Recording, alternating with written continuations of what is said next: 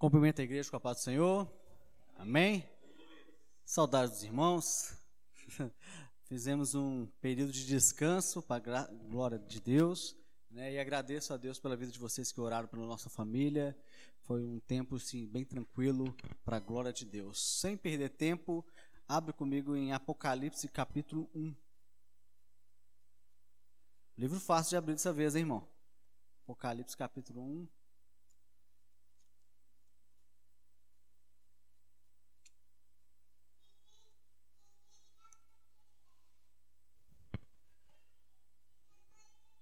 Todos acharam?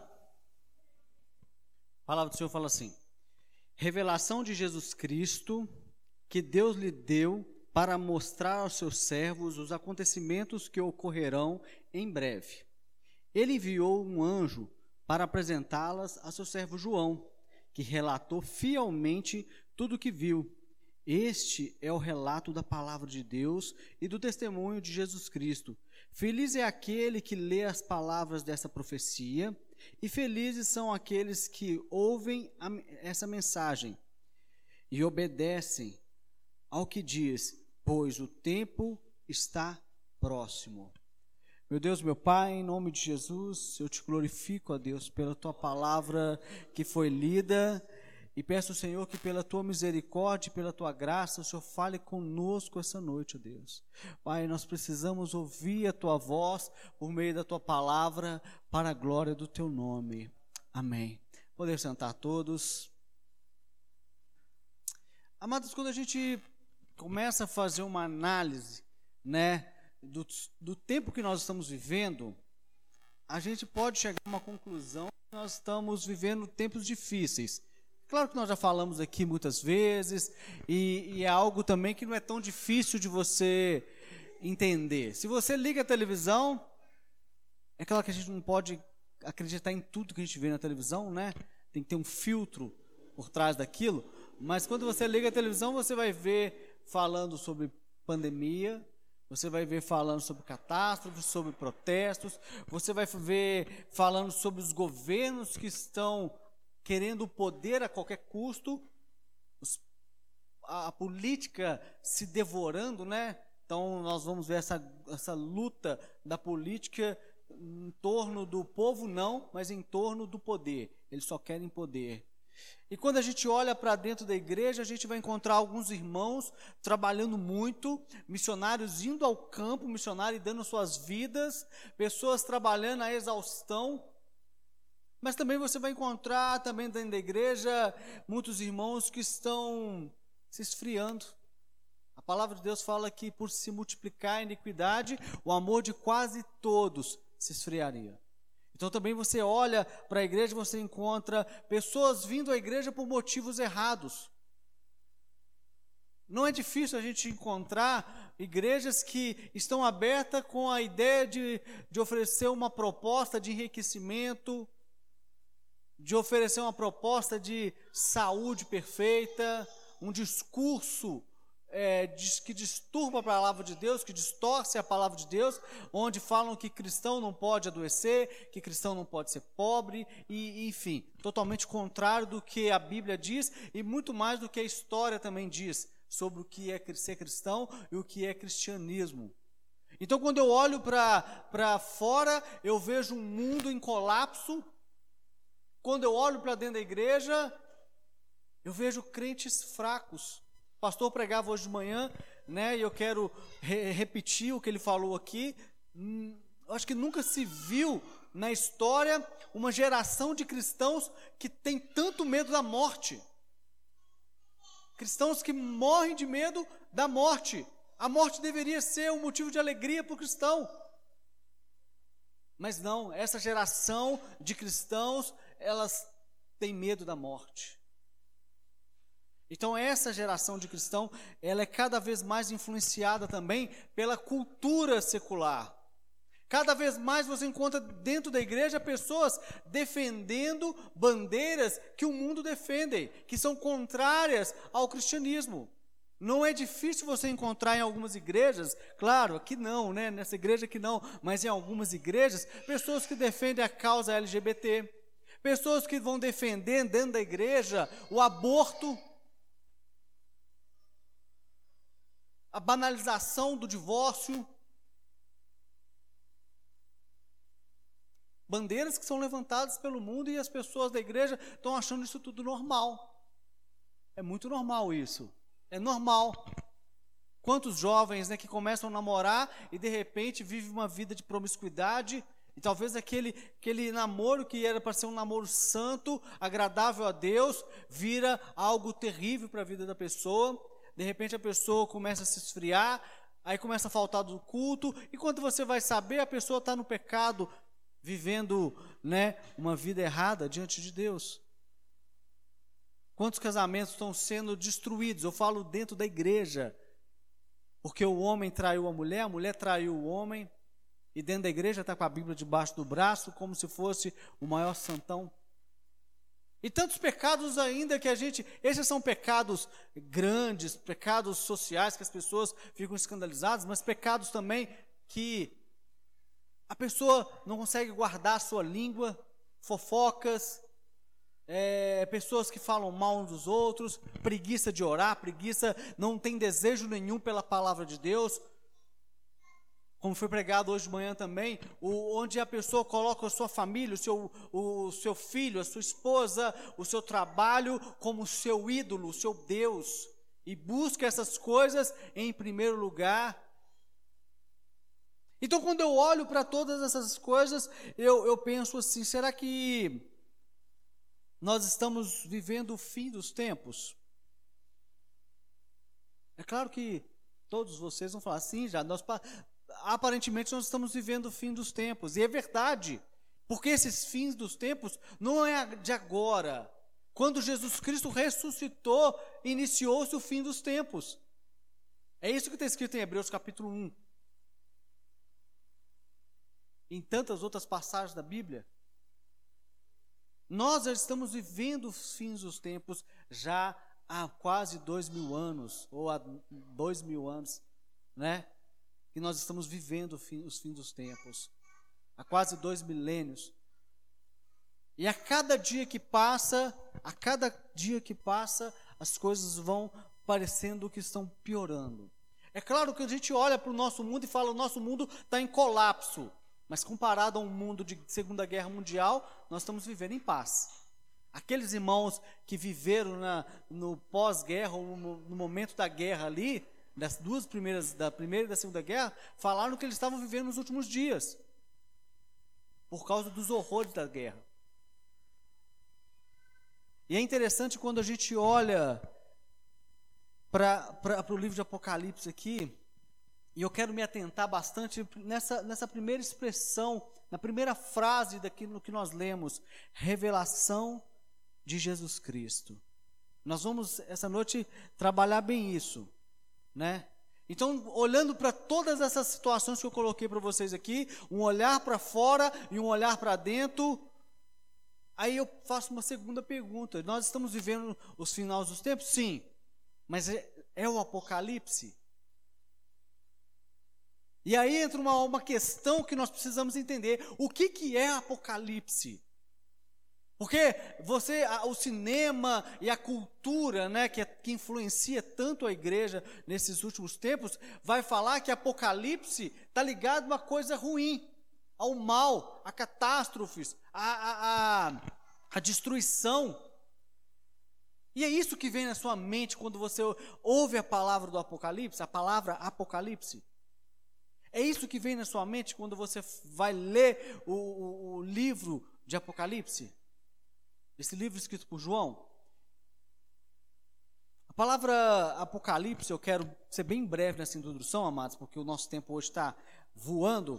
Ela significa algo muito importante. Ela significa revelar, descobrir, tornar manifesto e tirar a tampa. É isso que significa a palavra Apocalipse. Então, quando você olha para o livro de Apocalipse, você tem que ter a primeira consciência que o livro de Apocalipse não é um livro de enigmas e de mistérios e de códigos. Às vezes a pessoa vê aquele filme, né, ou lê o livro, né, O Código da Vinci, e olha para a Bíblia e fala, nossa, é mesmo, é cheio de códigos, é cheio de... Mas não é isso. Apocalipse, o nome do livro, ele é exatamente a primeira frase do livro, revelação. Tornar algo manifesto. Deus estava tirando a tampa daquilo que estava escondido. Deus estava revelando algo à sua igreja. Então o Apocalipse, ele tem a ver com essa revelação de Deus. Com essa revelação de Deus. Ele é o contrário do que as pessoas querem imputar, e os inimigos da igreja fazem isso com muito sucesso, de falar que é um enigma, é um mistério, para criar um bloqueio, para que muitos da igreja não possam ao menos abrir a Bíblia dela e ler o livro de Apocalipse. Ou então a pessoa já cria um bloqueio espiritual, um bloqueio mental, onde ela lê o livro de Apocalipse, mas não consegue entender nada. Ela fala, é um livro de grande mistério mesmo, é um livro de muitos enigmas, eu li e não entendi nada. Mas esse não é o propósito do livro. O propósito do livro é ser algo revelado. O propósito do livro é revelar algo que estava escondido. O propósito do livro é tornar manifesto algo que Deus quer mostrar para a sua igreja. Então, normalmente, quando a pessoa ela lê o livro de Apocalipse, amados, ela tem essa dificuldade por causa desse bloqueio. E esse bloqueio, ele é um bloqueio também espiritual, mas é um bloqueio mental, por causa da falta de conhecimento do que é mais básico para você entender um livro, o nome dele. E também, não apenas o entender o nome do livro, mas você também tem que, quando você pega um livro ou um filme para assistir, existe um negócio que chama estilo, né? Estilo literário. Qual que é o estilo literário do livro de Apocalipse? Porque, por exemplo, eu estou querendo dar umas risadas, eu estou em casa e falo, eu estou querendo assistir um filme que eu vou rir bastante. Eu vou assistir um filme de terror? Não. Eu vou assistir um suspense? Não, eu vou assistir uma comédia. Não é isso? Tá certo, Mateus? Vou assistir uma comédia. Então eu vou direcionando a minha mente e falo, eu quero rir, então eu vou assistir uma comédia. Eu quero sentir medo, então eu vou assistir um filme de terror. Eu quero um suspense, um filme policial. Então quando eu vou assistir um filme ou vou ler um livro, eu direciono ele de acordo com o estilo literário dele. Apocalipse é mais um estilo literário. O estilo literário Apocalipse, o apocalíptico, que não foi apenas usado aqui no livro de Apocalipse, mas ele é usado em toda a Bíblia. Você vai para Salmos, você encontra Apocalipse. Os livros proféticos têm trechos Apocalipse, principalmente o livro de Daniel. Você vai para os evangelhos, você vai ver Jesus, o próprio Jesus, usando desse estilo. Vamos pegar um exemplo de Mateus 24. Aquele ali que está escrito em Mateus 24 é um estilo apocalíptico, é um estilo literário. Então eu já entendi o nome do livro, que Deus quer revelar algo à sua igreja, e agora eu entendi que o livro é um apocalíptico, o estilo literário dele é um apocalíptico. Quer dizer que o estilo literário apocalíptico usa de figuras, usa de imagens, mas não aleatórias da cabeça de João. Só do Velho Testamento, o livro de Apocalipse tem 300 imagens ou 300 figuras que apontam para o Velho Testamento. Então não é algo aleatório da cabeça de João. Quando João vai falar, que a mulher estava vestida de sol, que havia 12 estrelas, isso tudo tem um significado lá no Velho Testamento. Beleza, vamos pular, senão, porque a ideia não é fazer um estudo de Apocalipse por enquanto. A ideia é só a gente entender um pouquinho sobre a revelação do Apocalipse. E por que João, então, usou esse estilo literário? Foi para confundir? Foi para dificultar? Não. O contexto histórico obrigou João. Vamos pegar o contexto histórico. João, com mais de 90 anos, estava preso na ilha de Patmos. A ilha de Patmos era a Alcatraz daquela época. Era uma ilha onde você levava os piores criminosos e colocava naquele lugar. Então João estava ali com mais de 90 anos de idade. E por que que João estava ali? Porque ele estava sendo perseguido. Ele fala aqui, ó, perseguido por causa da palavra e do testemunho de Jesus Cristo. João, com mais de 90 anos de idade, estava sendo perseguido por causa de quê? Por causa que ele pregava a palavra e por causa que ele testemunhava Jesus Cristo. E qual que era o grande problema da época? O grande problema era que o imperador, ali o Flávio Domiciano, ele era quase todos os Césares, quase todos os imperadores de Roma, eles eram loucos, né? Mas esse Flávio era muito louco. Ele cismou que ele era Deus. E ele decretou que as pessoas do império todo deveriam adorá-lo como Deus e Senhor. Para um romano, isso não fazia diferença nenhuma, porque eles tinham vários deuses. Mas para um cristão, não. O culto ao imperador não era nada mais do que pegar um incenso e queimar um incenso quietinho ali, ó, de cabeça baixa. Mas um cristão verdadeiro não se dobra a tal heresia. E por causa que os cristãos daquela época não se dobraram, desencadeou uma perseguição gigantesca no Império Romano contra os cristãos. João então é lançado para Patmos com mais de 90 anos de idade por causa do testemunho, porque ele não se dobrou ao sistema daquela época. Ele, com mais de 90 anos de idade, vai preso em Patmos para quebrar pedra. E aí, sabe o que acontece, amados? Deus revela o Apocalipse para João em Patmos. Como que isso tem que falar aos nossos corações? Como que, primeiro, um homem de mais de 90 anos de idade não temeu morrer ao fio da espada, não temeu morrer por causa das perseguições do império, não negou a Cristo, ele permaneceu fiel a Cristo, ele sabia muito bem em quem ele cria. Ele sabia exatamente em quem ele cria.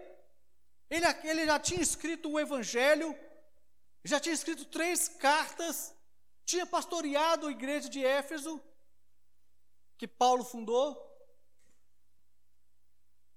e agora foi pego e lançado para Patmos. Eu fico olhando, sabe, essa geração, às vezes tem um irmão que chega numa determinada idade e fala, eu quero aposentar, ah não, agora chega.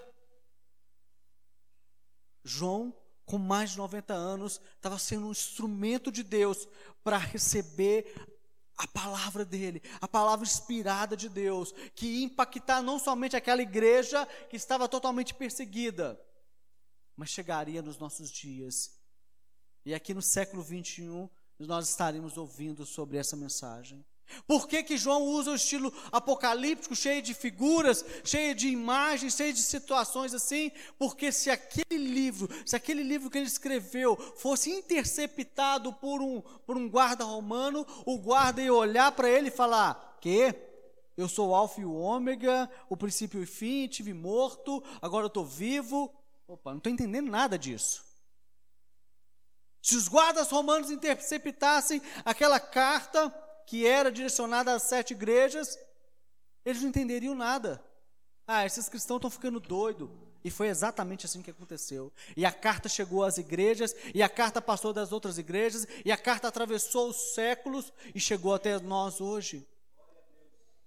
Um romano qualquer pessoa que não entendesse, que não conhecesse as escrituras, que não conhecesse Jesus Cristo, olharia para esse livro e falar, meu Deus, eu não entendo nada disso. Isso aqui é coisa de cristão doido. Agora, um cristão de verdade, quando ele olhasse para Apocalipse, o coração dele queimava. Por quê? Porque o livro de Apocalipse, ele é a revelação de Jesus Cristo. O coração de um verdadeiro cristão queimaria, porque o livro de Apocalipse, ele é a revelação de Jesus Cristo. E isso precisa criar um alerta nos nossos corações hoje. Porque a maioria dos cristãos olham para Apocalipse e tem a mesma reação de um soldado romano. Eu não estou entendendo nada. Que coisa esquisita. É a mesma reação que um soldado romano teve. Mas o livro de Apocalipse, ele é extremamente rico, ele é glorioso, e nós vamos pincelar uma coisa tão mínima das quatro primeiras palavrinhas que está escrito nesse livro essa noite.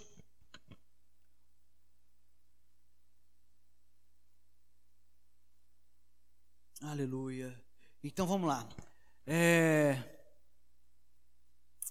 O Apocalipse, amados, então o livro de Apocalipse, ele é o que ele propõe a ser, ou seja, ele é a revelação de Jesus Cristo. Ele não é nada mais, ele não é nada menos. Existem cristãos que vão ignorar totalmente o livro de Apocalipse, existem cristãos que vão ficar com medo, tem cristão que não lê o livro de Apocalipse por medo, né? Ô geração. Agora outros vão ir para o outro extremo. E aí você vai ver pessoas dedicando sua vida inteira a tentar desvendar os mistérios e os enigmas de Apocalipse. E se perdem também. Porque eles esquecem que o livro de Apocalipse, ele é o que Deus determinou que ele seja. E ele é a revelação de Jesus Cristo. Nada mais e nada menos. Ele é a revelação de Jesus Cristo. Cristo, quando ele veio à terra pela primeira vez, há 2000 anos atrás, ele morreu ali na cruz, ele revelou-se como homem, ele se esvaziou de toda a sua glória, ele se fez carne, ele se revelou como homem. Ele andou com os homens pecadores. Cristo teve fome, como nós também temos. Teve sede, como nós também temos. Sentiu dor, como nós também sentimos. Então, a primeira revelação de Jesus Cristo é a revelação da humilhação de Jesus. Olha o que Isaías vai falar. No capítulo 53, ele fala assim: homem de dores. Isaías vai falar que as pessoas que olhavam para Jesus, olhavam para ele como alguém que estava sendo castigado e oprimido por Deus. Então as pessoas que olhavam para Jesus, conforme Isaías diz, falavam que não via formosura nenhuma nele, que ele parecia alguém que era castigado pelo próprio Deus. De certo, disse Isaías, o castigo que nos traz a paz estava sobre ele. O castigo que nos traz a paz estava sobre ele. O castigo, o peso da ira de Deus foi derramado 100% sobre Jesus Cristo.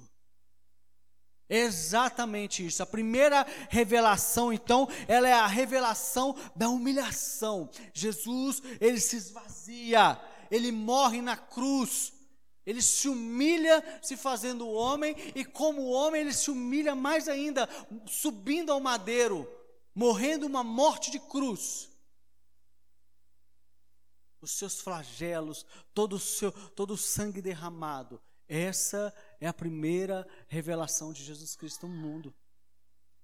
Jesus vem se revelar como o Salvador. Ele vem se revelar como aquele que nos justificaria diante de Deus. Ele se revela como aquele que deveria levar sobre si a ira de Deus. Ele se revela como aquele que Deus derramaria toda a sua ira sobre ele. Olha para a cruz, e quando você olha para a cruz, você vê Jesus clamando ao Pai: meu Deus, por que me desamparastes? A ira de Deus estava sendo derramada sobre Jesus Cristo ali, na sua primeira vinda. A primeira revelação de Jesus mostra Jesus tendo que ter o corpo de um homem. A primeira revelação de Jesus mostra Jesus 100% homem e 100% Deus. A A primeira revelação de Jesus mostra Jesus em sua total humilhação. Parecia, né, que as forças do mal haviam vencido. Parecia que era o fim lá naquela cruz. Quando Jesus suplica pelo seu Pai e não ouve a voz do seu Pai, ele suspira e entrega teu espírito. É a primeira revelação de Jesus. Na primeira revelação de Jesus, Jesus Cristo vence a morte. Na primeira revelação de Jesus, ele ressuscita ao terceiro dia com um corpo de glória. Não a sua glória revelada na segunda revelação, mas um corpo de glória incorruptível. Na primeira revelação de Jesus, nós temos a certeza que Jesus Cristo venceu a morte e ressuscitou. Mas logo depois da sua ressurreição, 40 dias depois, ele sobe aos céus, ele é assunto aos céus. E os anos começam a passar, e a sua igreja começa a pregar o evangelho, levar a sua mensagem. Jesus Cristo é o Senhor, ele levou sobre si os nossos pecados, ele nos salvou, ele nos justificou, ele nos redimiu. O evangelho começa a ser pregado. Aquela mensagem que queimou o coração dos apóstolos, dos discípulos, agora estava sendo anunciada, primeiro em Jerusalém, depois na Samaria, na Judeia, na Samaria e nos confins da terra. Muitos anos depois, o apóstolo João já estava velho, o último, todos os apóstolos já tinham morrido. E por que Deus, né? Deus vem e preserva o apóstolo João daquela forma. Deus preserva aquele homem porque Deus ainda tinha um propósito na vida dele, gigantesco. Revelar a segunda revelação de Jesus Cristo. Pare e pensa, amados, por que você hoje tem a idade que você tem? Por que pessoas, às vezes um bebê nasce e morre? Às vezes uma criança morre? Às vezes um adolescente morre? Às vezes um adulto morre? Idosos morrem? Pessoas vivem 60, 70, 80, 100 anos, mais de 100 anos. Qual que é o propósito disso? Deus tem um propósito na sua vida. Se você está respirando, Deus tem um propósito na sua vida. Não viva como se você já tivesse entregado os pontos e falar: agora, Deus, ó, pode me matar, pode me levar, porque eu já estou pronto para morrer. Só abra a tua boca para falar isso quando você tiver certeza que você já cumpriu o seu chamado. Não queira morrer antes de cumprir o seu chamado. Deus tinha um propósito, um chamado para o apóstolo João. E o propósito começou dizendo: revelação de Jesus Cristo. Quando a segunda revelação de Jesus Cristo, então, é a revelação do Cristo glorificado, é a revelação da glorificação de Jesus. Já não é mais aquele homem, né, que veio ao mundo, que se fez carne, que se esvaziou de toda a sua glória, não. A revelação de Jesus Cristo é diferente, ela é a revelação do Cristo em glória. E por que Jesus se revelou ali em glória para aquela igreja? Porque a igreja estava passando por momentos extremamente difíceis. Porque a igreja estava passando por momentos ali onde as pessoas estavam sofrendo perseguições terríveis. Onde muitos falsos profetas estavam se levantando dentro da igreja. Você pega as cartas do Novo Testamento ali, é uma constante luta dos apóstolos para preservar o evangelho pregado pelo Senhor Jesus, anunciado pelo Senhor Jesus. Mas os falsos profetas, os falsos mestres, as falsas religiões trabalhavam como trabalham até hoje, 24 horas por dia. Você percebe, amado, a gente fala da reforma protestante no século XVI, né? Quando você olha para as 7 cartas às igrejas, as 7 cartas às igrejas é a primeira reforma que o próprio Cristo faz na sua igreja.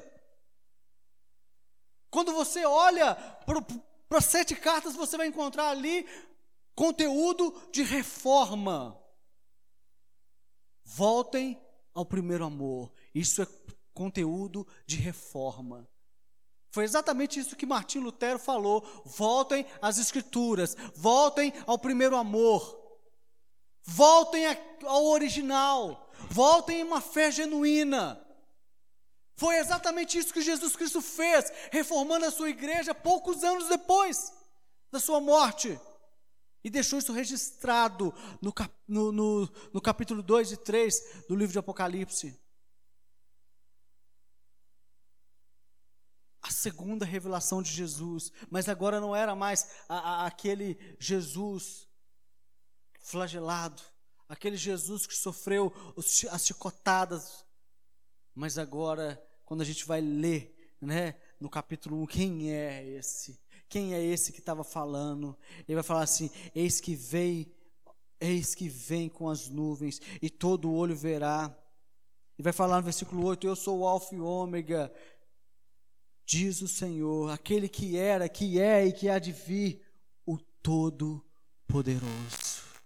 João olha para ver quem estava falando, e o cabelo era branco como a neve, o seu rosto brilhava, ele estava vestido com vestes brilhantes. A segunda revelação de Jesus veio mostrar para a igreja que toda aquela perseguição que a igreja estava passando, toda aquela perseverança iria acabar. Um dia a igreja estaria com ele, e não era aquele Jesus morto na cruz, não, era o Jesus glorificado. Era o Jesus, Rei dos Reis, Senhor dos Senhores, Todo-Poderoso. A segunda revelação de Jesus mostrava, amados, como é importante nós compreendermos a doutrina da justificação pela fé.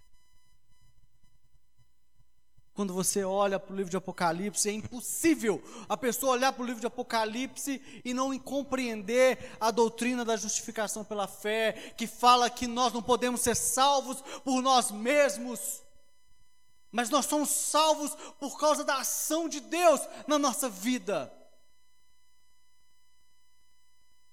Quando você olha para Apocalipse, você consegue entender a revelação da glória, da majestade, do poder de Deus.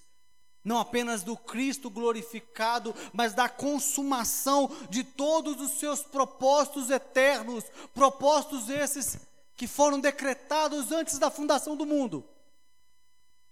Quando você olha para Apocalipse, você vai ver, amados, Deus concretizando todos os seus projetos, todos os seus planos, todos os seus decretos. A palavra mais correta é decreto. Se nós recebemos graça sob graça, quando Cristo veio ao mundo pela primeira vez, na humilhação de Cristo, como nós não receberemos graça abundante, superabundante, ao ver o Cristo glorificado? Aqueles irmãos que estavam sendo perseguidos, que estavam sendo mortos, que estavam sendo feitos tochas vivas para iluminar Roma. Aqueles irmãos que estavam morrendo ali no Coliseu, devorados por feras, estavam agarrados a uma fé que foi anunciada sobre a primeira vinda de Jesus, sobre a morte de Jesus, sobre a ressurreição de Jesus. Mas aqueles irmãos, quando receberam essa segunda revelação de Jesus Cristo, eles olharam e falaram: pode vir leões, Isso fortaleceu aquela igreja, de tal maneira que a igreja cresceu, e existe uma frase famosa que ela vai falar que quanto mais sangue era derramado, quanto mais sangue dos mártires eram derramado, aquele sangue era como semente. O sangue dos mártires são como semente da igreja. Quanto mais derramava, mais a igreja crescia. Por quê? Porque a igreja recebeu a revelação de Jesus Cristo glorificado. A igreja recebeu a revelação da consumação dos planos de Deus, dos projetos de Deus, dos decretos de Deus. É por isso que a gente não pode vir à igreja com o objetivo errado. Ah, eu vou vir na igreja porque eu tenho que ir na igreja, né? Porque afinal de contas, se eu não ir na igreja, eu fico com a consciência pesada. Ah, eu sou cristão porque eu não gosto que as pessoas fiquem me perguntando por que eu sou cristão. Ah, eu falo que eu sou cristão para não falar que eu não sou nada. Ah, não, eu quero ir na igreja porque eu quero ver a minha família toda salva. Por isso que eu vou na igreja. Ah, eu vou na igreja porque eu vejo que esse povo, esses crentes, eles são tudo alegre, eu vejo que esses crentes prosperam, é por isso que eu vou na igreja. Não vá à igreja com um propósito errado. Não vá à igreja com um propósito errado.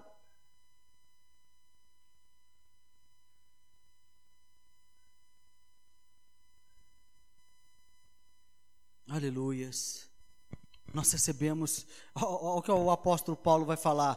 Se nós recebemos a bênção com Cristo, né, em humilhação, muito mais agora em glorificação. O apóstolo Paulo fala assim: nem olhos viram, e nem ouvidos ouviram, e nem jamais penetrou em coração humano aquilo que Deus tem preparado para aqueles que o amam. Não é para aqueles que frequentam a igreja, não. Não é para aqueles que fazem uma corrente, não. Não é para aqueles que estão buscando uma bênção, não. Não é para aqueles que estão buscando uma vitória, não. Nem olhos viram, nem ouvidos ouviram, e nem jamais penetrou em coração humano aquilo que Deus tem preparado para aqueles que o amam. Aqueles que o amam, aqueles que entenderam o tamanho do seu pecado, a condenação do seu pecado, e compreenderam a graça de Deus, olharam para si e viram o tamanho do seu pecado, olharam para Deus e viram a santidade de Deus, e compreenderam a graça, o favor não merecido, e por isso eles amam a Deus, amam tanto a Deus que durante toda a história nós vimos pessoas morrendo, sendo queimadas, sendo lançadas a feras, e até hoje em dia, em muitos países muçulmanos, os cristãos estão sendo degolados, mortos, enforcados em praça pública, presos. Por quê? Porque amam a Jesus. Não tem nenhuma bênção na prisão ali, amados. Não tem nenhuma vitória quando você está numa fogueira, a não ser a vitória que Jesus Cristo conquistou lá na cruz do Calvário, que é a nossa salvação. É isso que tem que te fazer vir à igreja. É isso que tem que fazer você dobrar o seu joelho. É isso que tem que fazer você ser fiel a Deus. Aquela igreja precisava saber quem era o Deus que ela estava adorando. Ela conhecia o Evangelho, já havia sido apresentado a graça de Deus. Eles estavam ali firmes, muitos morrendo por essa fé. Mas Deus, em sua infinita misericórdia, se revela gloriosamente para a sua igreja. É isso que Deus faz através do livro de Apocalipse. Ele se revela gloriosamente. A mensagem do Cristo glorificado era uma dose de ânimo para aquela igreja perseguida, afligida e acuada. É isso que você precisa, é isso que eu preciso essa noite. Olhe para Cristo glorificado. Olhe para Cristo com suas vestes resplandecentes, com a sua espada afiada. Olhe para Cristo vencedor. Olhe para Cristo amado. Olhe para Cristo, não um Cristo morto, mas olhe para Cristo vencedor que vem vencendo. Ele é o Senhor. Aleluias. Era essa mensagem ela dizia assim, ó, permaneçam firmes, pois Cristo está às portas.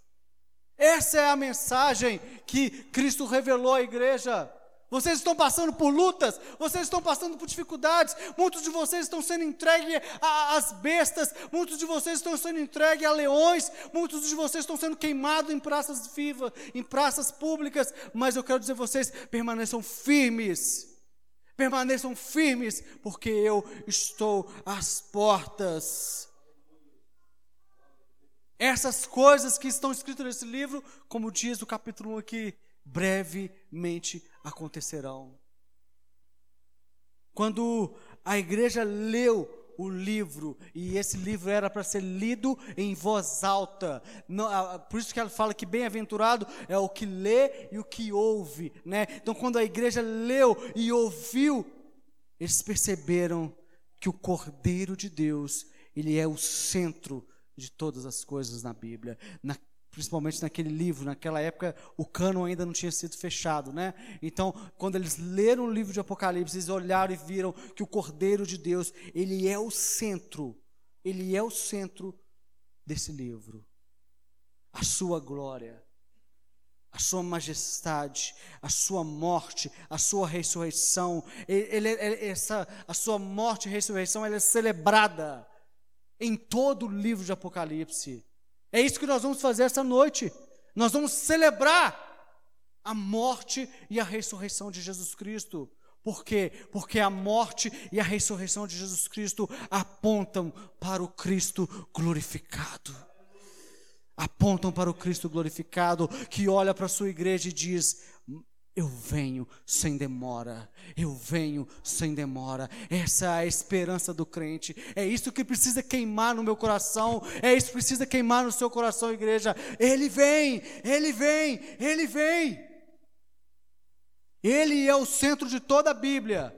Mas quando você olha para o livro de Apocalipse, você percebe, até mesmo pela maneira como Cristo ele é chamado no livro de Apocalipse, ele é chamado de a estrela da manhã, o amém, o alfa e o ômega, a fiel testemunha, o primogênito dentre os mortos, o príncipe dos reis da terra, o único que é digno, a raiz de Davi, o Senhor Deus, o Todo-Poderoso, o Cordeiro, o Rei dos Reis, o Senhor dos Senhores, o Leão da tribo de Judá, aquele que é, que era e que há de vir, e muitos outros nomes são dados em glória, em honra ao Cordeiro de Deus, ao Senhor Jesus Cristo, ao Cristo glorificado.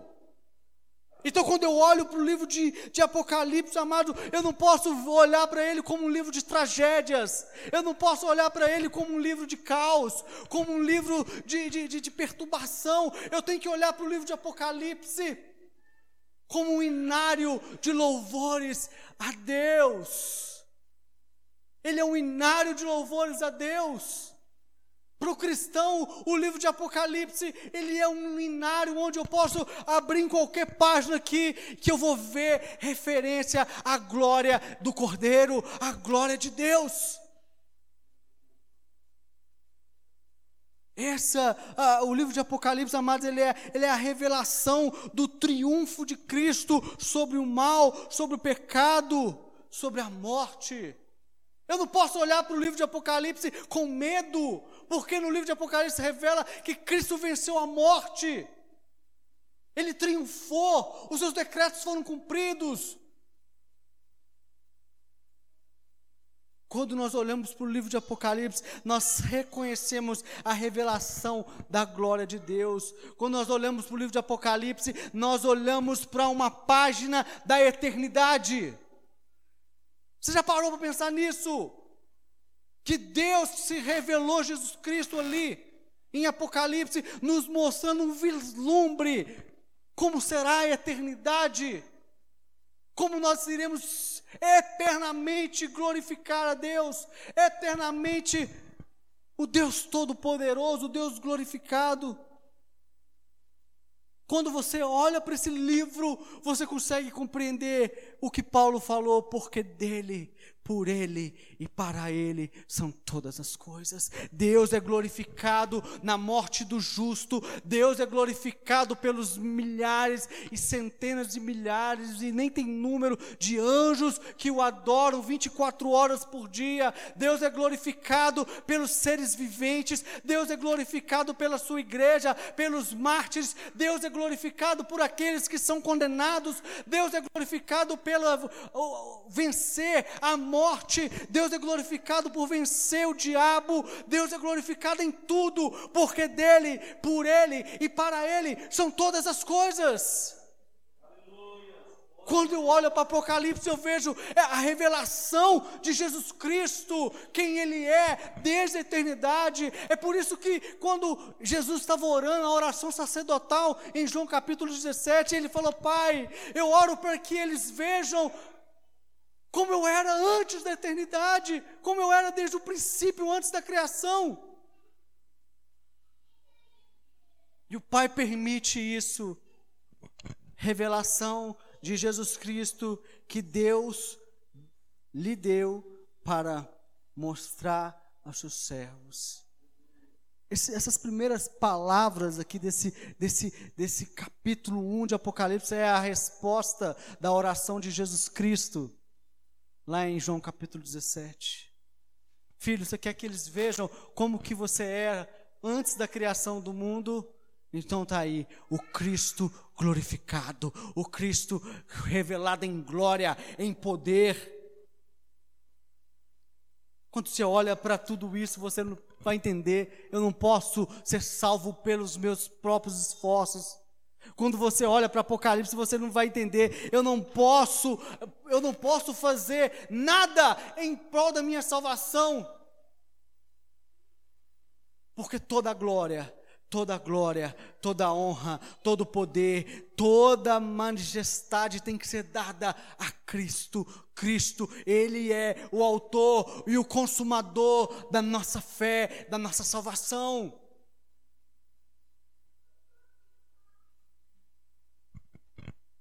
É por isso que eu não posso vir à igreja pelos motivos errados. Eu não posso vir à igreja e querer ser cristão porque eu tenho medo de ir para o inferno. Eu não posso vir à igreja porque eu vou à igreja porque eu quero ver meu filho.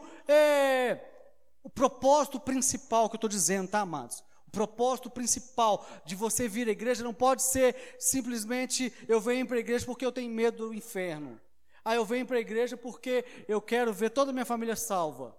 Eu venho para a igreja porque eu quero ser curado. Esse não pode ser a sua motivação para vir à igreja. Se você só pensa nisso quando você fala: eu vou à igreja, você não compreendeu o evangelho, você não compreendeu o sacrifício de Jesus Cristo na cruz.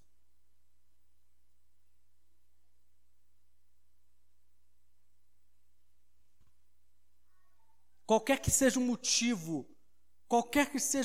amado, que te trazer à igreja, que não seja a compreensão da glória de Deus, de você entender que Ele te salvou.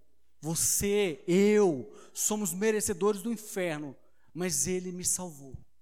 Ele se entregou naquela cruz, o sangue dele foi derramado, o castigo que me traz a paz, para eu estar nesse lugar aqui agora, para eu dizer que eu sou cristão, um castigo que me traz a paz que eu posso dizer: Pai nosso que estás no céu, a paz que me faz dizer: Senhor, a paz que me faz dobrar o meu joelho e saber que Deus está me ouvindo.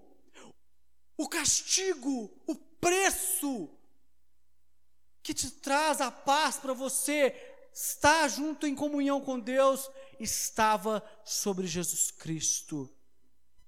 Então o motivo de você falar que você serve a Deus tem que ser glorificar a esse Deus que te salvou, que te alcançou pela graça. Mesmo você e eu sendo os mais merecedores do inferno, Ele nos alcançou com graça, com amor. Esse precisa ser um motivo, glórias a Deus, glorificar a Deus, o desejo de adorar a Deus tem que ser um motivo de me fazer respirar, o desejo de vislumbrar a beleza da santidade de Deus tem que ser um motivo que me faz levantar a voz na igreja, ou em casa, ou em qualquer lugar e glorificar, abrir o meu coração, rasgar o meu coração e glorificar a Deus. A glória de Deus, glorificar a Deus, louvar a Ele por tudo que Ele é, por tudo que Ele fez por nós, mesmo nós sendo os mais indignos de todos. Nada é maior do que isso. Nenhuma saúde perfeita é maior do que isso. Nenhuma família unida é maior do que isso. É por isso que, quando as pessoas compreendem isso, você vai poder olhar lá no livro de Atos, Paulo e Silas, depois de tomar um couro, aprisionado no cárcere inferior, à meia-noite, cantando louvores a Deus. Esses homens só podem estar doidos, esses homens devem ter apanhado tanto que eles devem ter perdido a razão, eles devem ter ficado loucos. Não, eles estavam glorificando a Deus, porque eles sabiam o tamanho da salvação, eles sabiam quem eles eram e quem Deus era, e o tamanho da graça pela qual eles foram alcançados.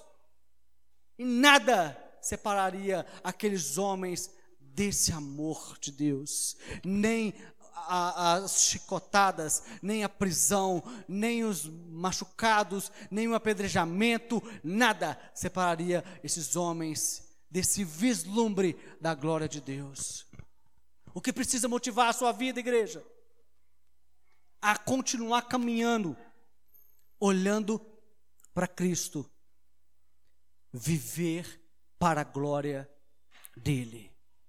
Viva para a glória dEle, viva para a glória dEle. Mas já eu estou doente, viva para a glória dEle, glorifique a Deus. Mas já eu perdi o emprego, eu não tenho dinheiro, eu estou devendo, viva para a glória dEle, viva para a glória dEle, viva para a glória, glorifique a Deus.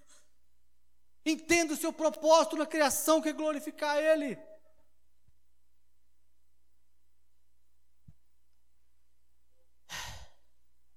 É preciso, então, amados, nós refletirmos o que é adoração hoje.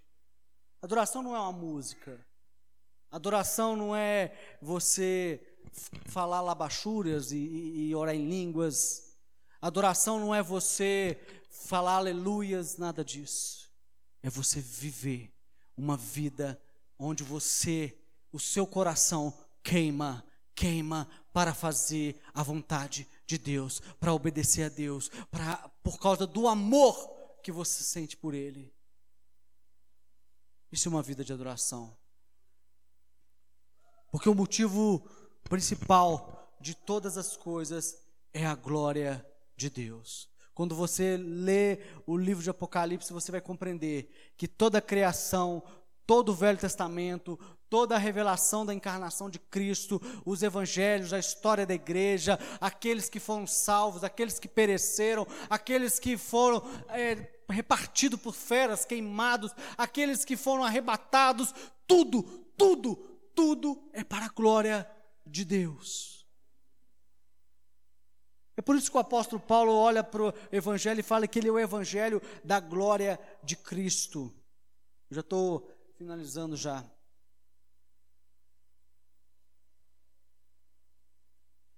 O triunfo de Cristo, então o triunfo de Cristo, amados, ele é o triunfo da noiva de Cristo, que é a igreja.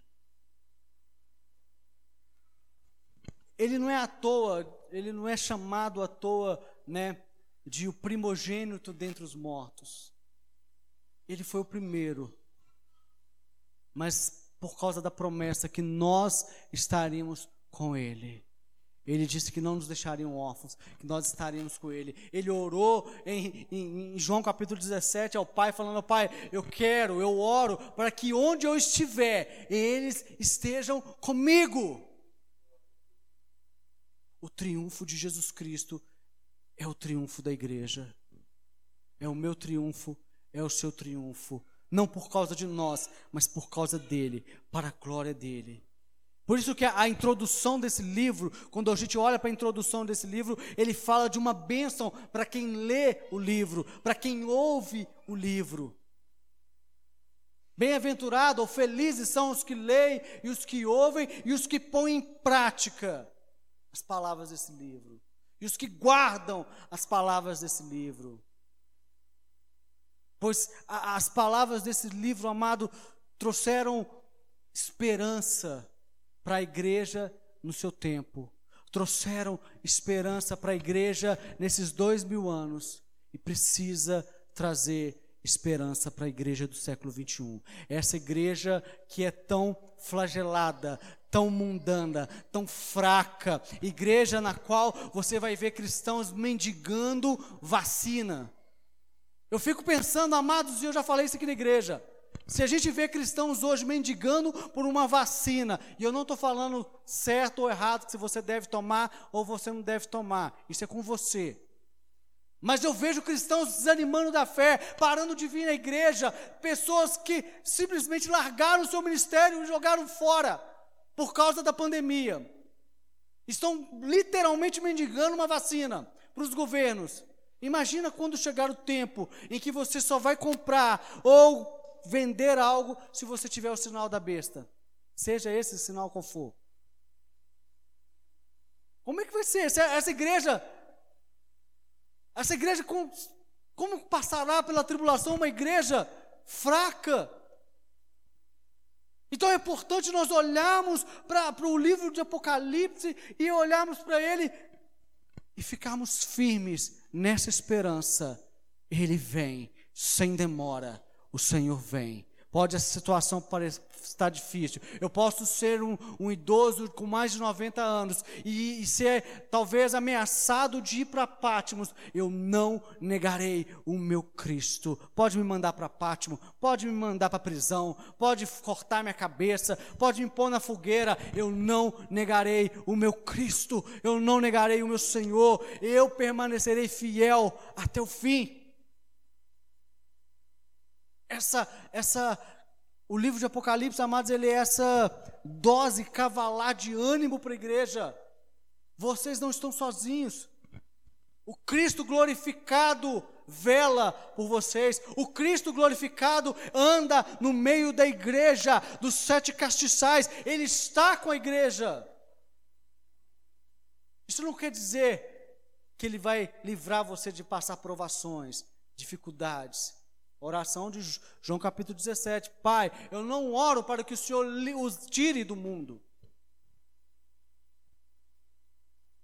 O mundo pode estar parecendo, amados, que está de cabeça para baixo. O mundo pode estar parecendo que está uma coisa incerta, que tudo vai acabar, que está uma coisa absurda. O livro de Apocalipse para a igreja, ele precisa trazer esse refrigério. Tudo lá fora pode estar um absurdo, mas a igreja do Senhor precisa olhar para as Escrituras e receber esse refrigério.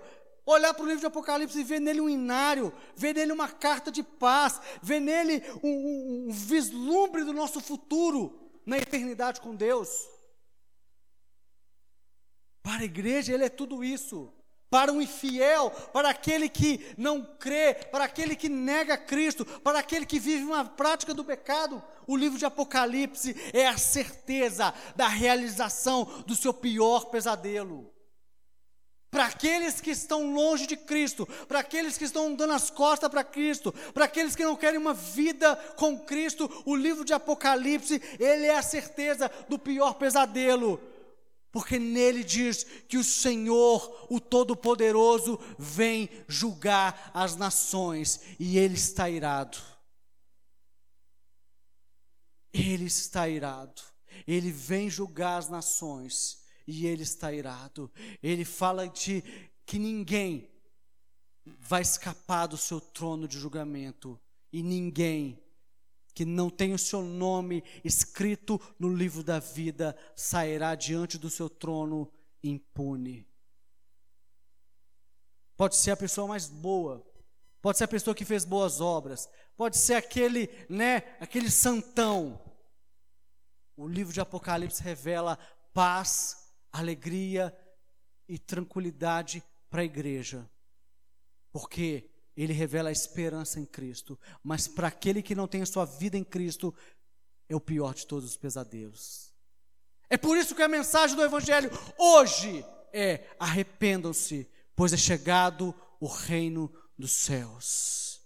Arrependam-se, pois é chegado o reino dos céus. A mensagem de Deus para hoje, para a sua igreja é: você que está com a sua vida torta, você que está vivendo uma vida de mentiras, você que põe a Bíblia debaixo do braço e finge ser cristão, você que não perdoa, arrependam-se, porque é chegado o reino dos céus. Arrependa-se, porque o Senhor vem.